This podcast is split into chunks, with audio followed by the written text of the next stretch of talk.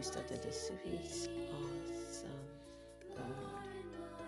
Today we're going to continue and look at God is unchanging. God is unchanging. Our text for today is from Hebrews chapter six, verse seventeen. Hebrews chapter six, verse seventeen. God wanted to prove that His promise was true. He wanted to prove this to those who would get what He promised. He wanted them to understand clearly that His purposes never change. So God proved His promise by also making an oath.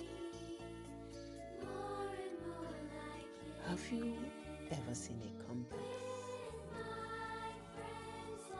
It's a tool used by soldiers, scouts, campers, and adventurers when they travel outdoors. The compass can tell you where north, south, east, and west are, so that you can read a map correctly. How does this work? A compass always points in the same place, what is called the magnetic north. Soldiers trust their lives in this compass, but as a matter of fact, the magnetic north changes gradually through the centuries. If they trust their lives in this compass, how much more can we trust God, who doesn't change at all? Unlike the magnetic north, God has not changed, is not changing, and will never change. That's how much we can trust Him. He is always good. His great plans for you do not depend on what you do, but on His faithfulness. They won't change, even though these plans seem impossible right now. The Bible is the Word of God, and it has never ever changed either. What God has spoken will always remain. What He promised us in the Bible will never change. The phrase set in stone means that a thing will never change. It is permanent.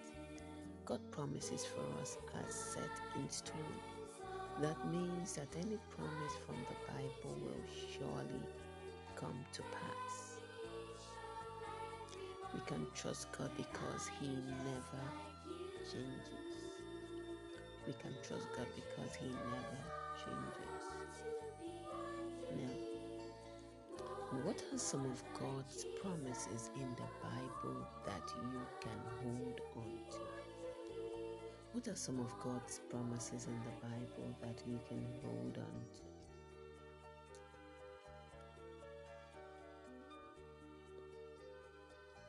Now, Laura, I want you to write down in your book one or two of God's promises from the Bible that you are praying for.